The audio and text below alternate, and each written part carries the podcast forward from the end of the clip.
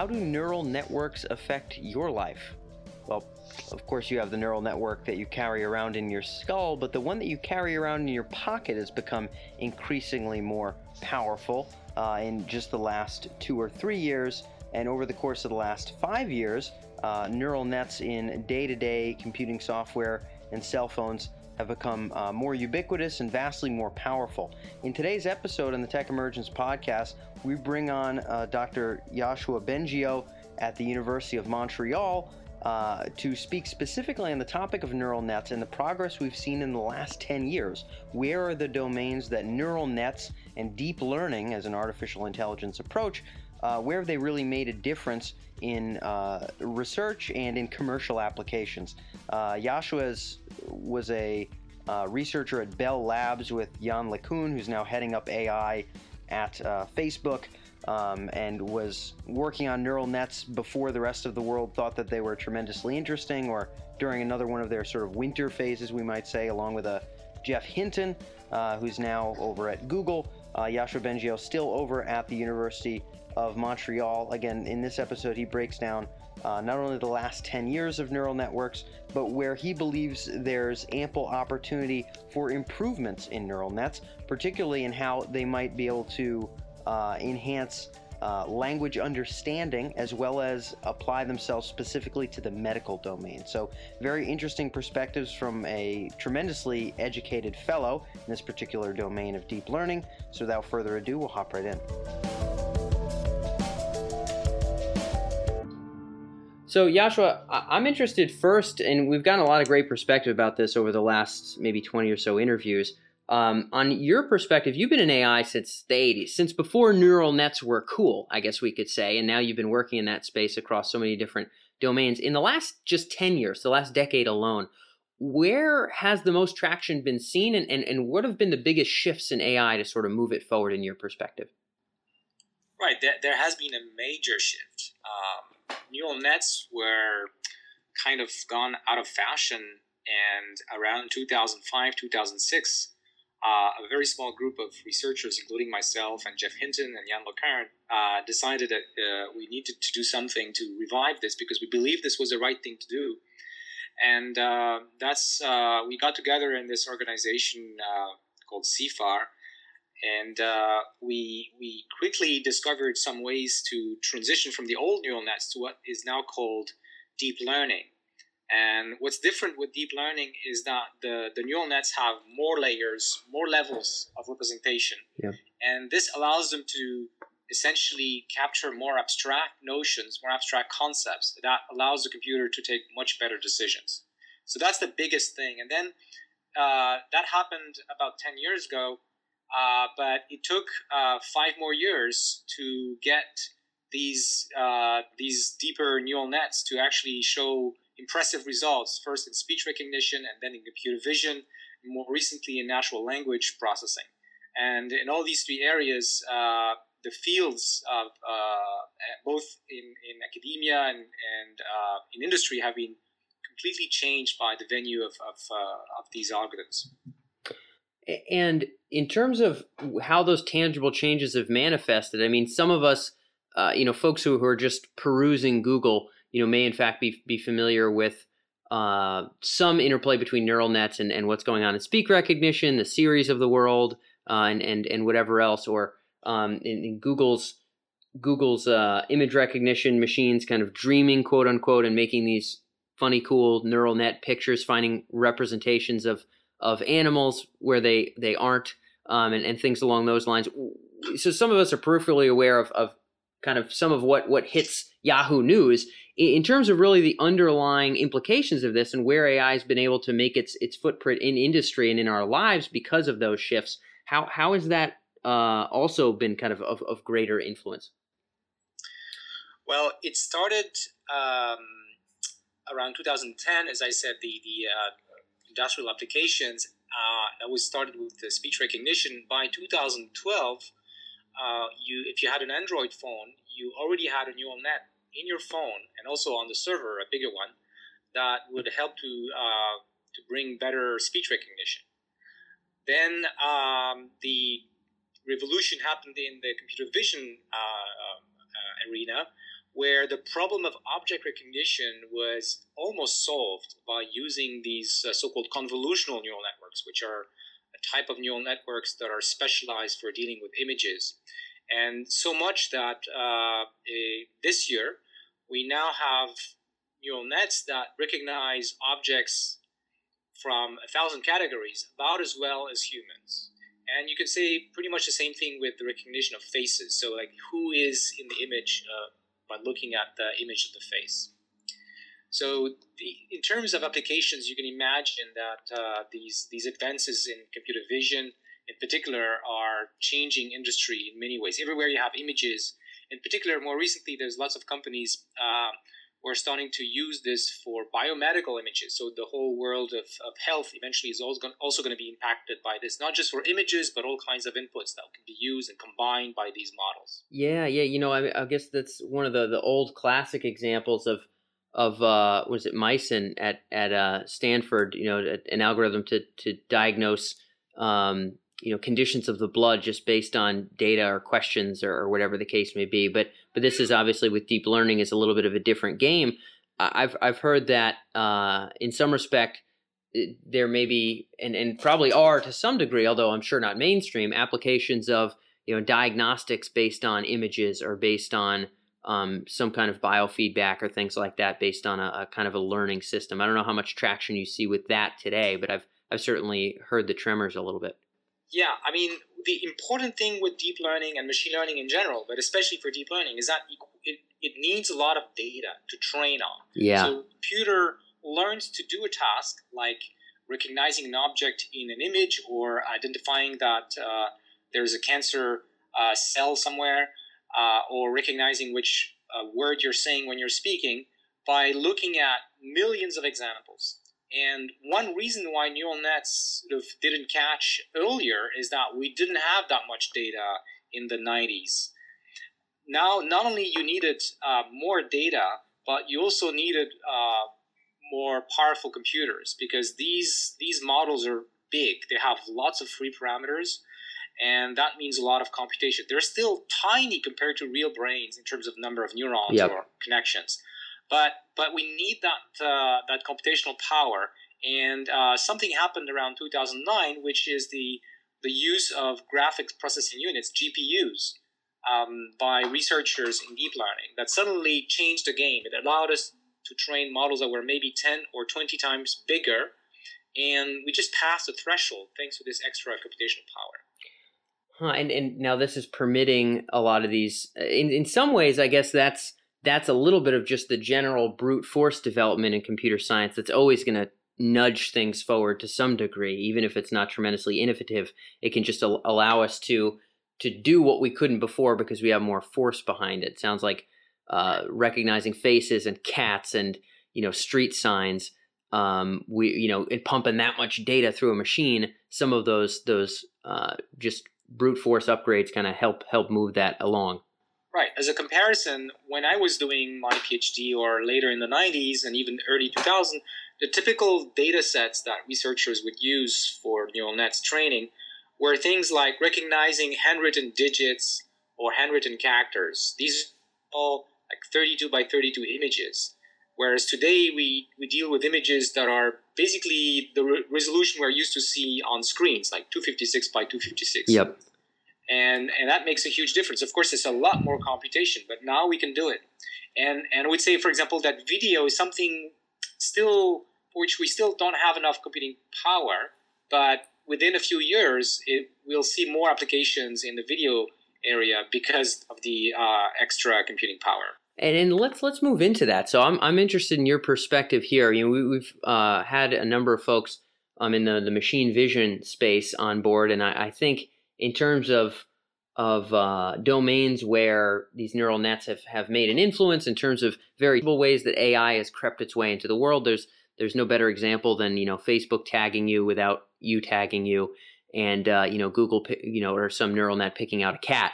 Um, but uh, but of course, video and so many other areas um, are, are sort of ripe for the pluck when it comes to applying neural nets and, and making sense of streams of data. Uh, where in the next decade ahead do you think this will really hit the ground running? Um, in, in other words, how how will your average kind of Joe on the street um, know or be influenced by artificial intelligence in a way that's you know more pervasive than than the neural net in his Android and you know Facebook tagging his friends without him having to do it. Well, so I believe that one of the big revolutions that is coming is in the area of natural language understanding.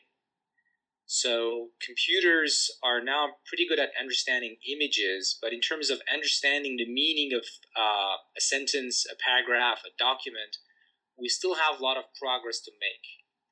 And there is now a lot of people around the world working on um, designing new algorithms based on deep learning for exactly that. Huh. There are things that people in AI thought would not ever be possible to do with neural nets. They thought that neural nets would only be good for pattern recognition. But it turns out that using uh, special forms of neural nets called recurrent nets, you can actually train these models to, to reason sequentially, to combine pieces of evidence, and eventually try. We want to do to use this for example dialogue. So in terms of uh, uh, how it will change people's lives, it will mean that you can talk to your computer, and not only it will translate your sounds into words, but it will actually understand what you talk about most of the time, if it's simple enough things initially. And so lots of people currently don't even use a computer will be able to do it because they can just talk to the computer. Yeah, yeah, and this is of course, uh, I mean, this is human human machine interaction or human That's machine right. interface, and and right now, you know, it's it's so funny, isn't it, Joshua, to to, to think about the keyboard and just the the QWERTY keyboard setup as Right. as it is as it is today, and to just assume that that is inherent to computers is just such a silly anachronistic thing.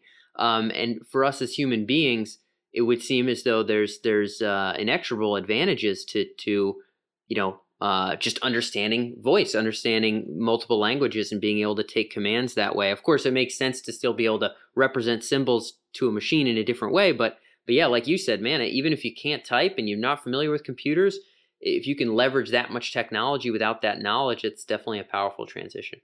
Another big change, which uh, maybe is is less uh, obvious for people to see how it's going to change their life, is that up to now the algorithms that we've been uh, most successful with with are called supervised learning, and what it means is that we tell the computer what the answer should be for many many cases. So if if if the computer is supposed to recognize objects and images, then we tell it, okay, so here's an, an image, and and that image contains a cat or that other image contains a dog, that image contains a keyboard, Yep. and we're going to have millions of these examples. This is called supervised because we tell the computer what is the uh, semantic content of, of the um, of the images or the, the, the documents that we want the computer to, to do something with.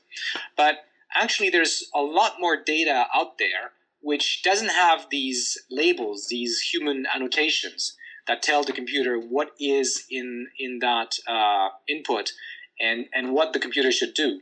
Uh, the way we learn is just by observing the world. We don't have uh, somebody sitting near us and, and telling us every second, "Oh, you should have done that. You should have done that.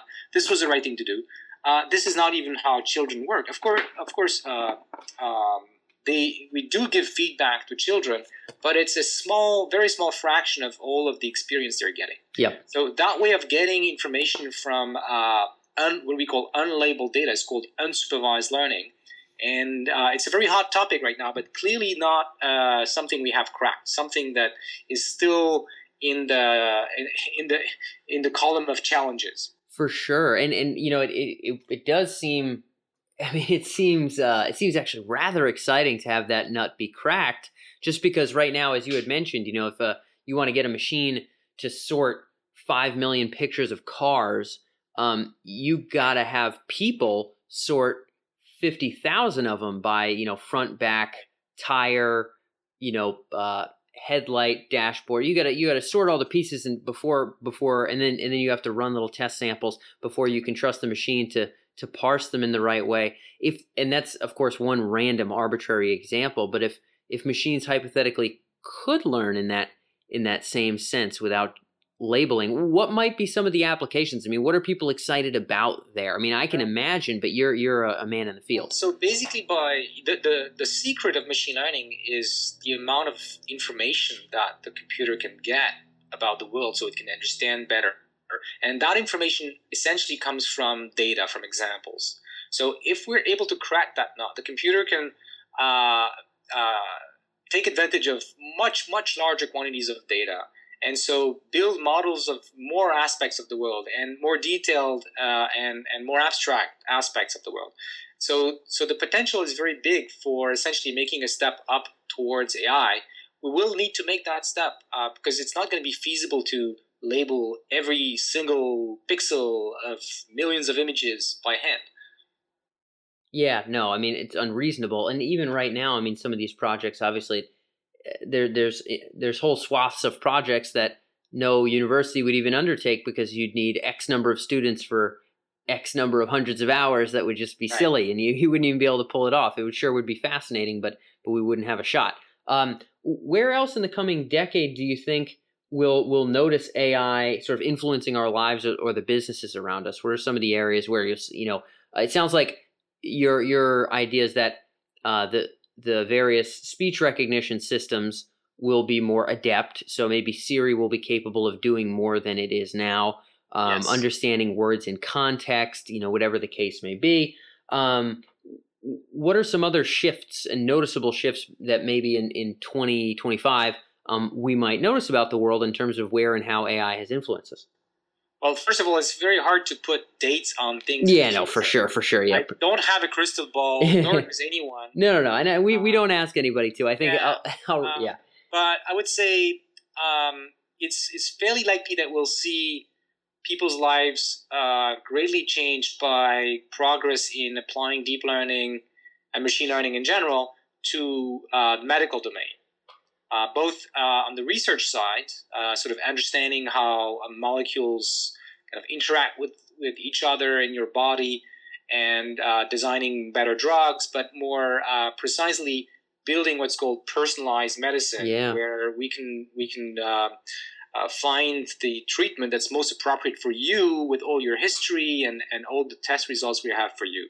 Uh, which isn't exactly what's going on right now, where, well, basically you have this disease, so we give you this drug. Uh, but it, we don't know. Maybe you need a different dosage, or maybe it should be combined with another drug, or maybe you know there are lots of things specific to you that are not being taken into account right now. So that's another area where it's very likely we'll see a big impact in people's lives. Got it. And, and do you are, are you working just out of my own curiosity? Are you working in any uh, of those kinds of domains today? In other words, does any of your own research or those of your close colleagues in, in deep learning um, honed in on medical already? Yes, yes, I am. I am working on this. I mean, it's uh, pretty much starting projects, but certainly something uh, I would like more researchers in my area to work on. Uh, because I feel like this is a kind of application where we can directly help people, uh, not just by building better gadgets, but uh, directly influencing the health of, of, of, humans. Indeed, indeed, and and I think uh, the medical medical field certainly is rife. Certainly has its own hurdles in terms of implication and who do you sell it to and how do you get these technologies to become mainstream. But the capacity for benefit there seems relatively obvious, and I'm I'm I'll be rooting for it myself for sure. Well, there, there is the issue of data in the medical domain. Oh yeah, that that's... it will be solved uh, uh because the, the, benefits are too great. But right now, it's not always easy for all kinds of reasons, oh, legal man, yeah. and privacy issues and yep. so on. Yeah, HIPAA laws and and and also the the whole fact of if you want to move these technologies into a hospital. The, the the you know selling a new upgraded phone to an individual is a, an easier bet than Right. You want you want to sell it to the doctors, but they don't control the budgets, and these things happen seasonally, and the nurses have to be on board, and oi oi oi. Um, that we've uh, we've had folks on board with startups in that space, and I can I can only imagine how uh, far that goes. But uh, as technology has still per, um, you know penetrated that domain in the past, I'm sure it will in the future, and hopefully AI will be part of that. As my last topic, Joshua, and I've brought this up on a number of occasions, um, and, and we've even emailed past uh, guess about this kind of thing for other articles that we've written just to, to reference some experts. There's been hubbub around sort of AI and risk. Um, uh, with with you know particularly notable are, are the the press releases about you know the, the statements of Elon Musk and Bill Gates and, and Stephen Hawking and folks along those lines, kind of having serious existential concerns around AI and machines that would be more intelligent than us, and and and uh, believing it to be prudent to put forth effort to maybe plan for a safer AI or really uh, draw more attention to questions around how fast we're developing and in what particular spaces. Um, as someone who's been in the field for so darn long, uh, clearly Musk is, is not a dumb fella. Clearly, he also has a good pulse on sort of market forces. He's he's he's you know, relatively adept uh, business wise.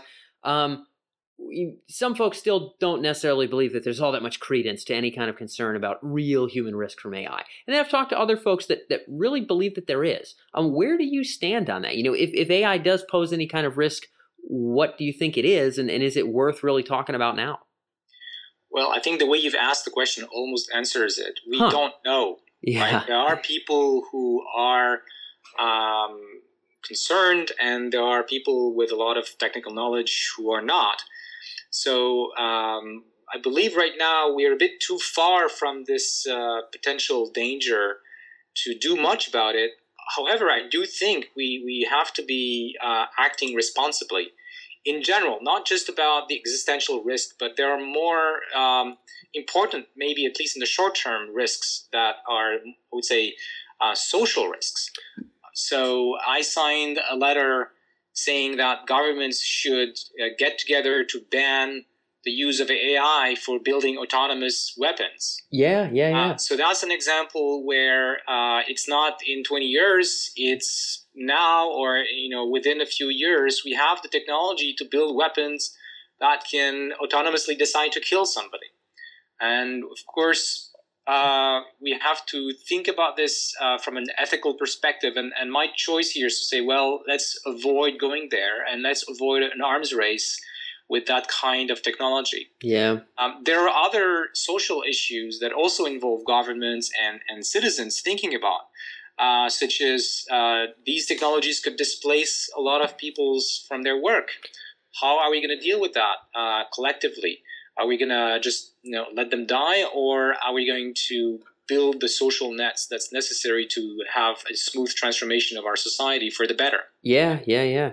Um, basically, any kind of uh, powerful technology like this uh, has the potential of uh, bringing a lot of power in the hands of very few people, and that's always something to be worried about for uh, um, you know society in general. And we need collectively to to manage that.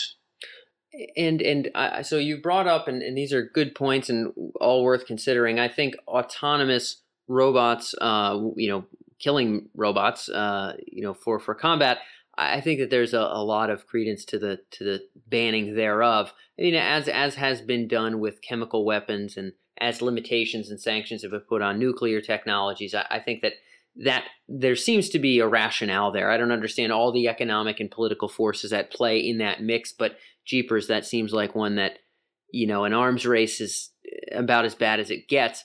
Um, in terms of displacing people in work, maybe sort of restructuring society, that's also important. This whole idea of, of power in the hands of few is this potentially companies that develop artificial intelligences that can allow them to monopolize and regulating those? Is this countries that can leverage AI to take advantage of other countries. What do you see as, you know, in terms of the power in the hands of the few, what might be some of those scenarios that are worth being wary of? I'm, I'm trying to put that in the context of AI. All of the things you've said, we should be wary of. Mm. Uh, think about as a, to give examples uh, of the technology I mentioned for face recognition in the hands of uh, authoritarian uh, governments that essentially can play Big Brother on their population. So I'm not saying this is going to be easy to prevent, but uh, we have to think about these things. And, and there are things we can do as citizens to influence our governments to try to reduce those risks. And so, in, in terms of short term risks, um, uh, p- potentially some of them that, that that you've brought to the fore today, you know, it's, and I don't think even Musk or any of these folks are necessarily planning on, um, you know, Terminator robots dropping from from the sky, you know, next week or anything like that. Um, but uh, you know, shorter term risks, autonomous killing robots. There's one. Uh, dispersing of people, you know, technological unemployment in some kind.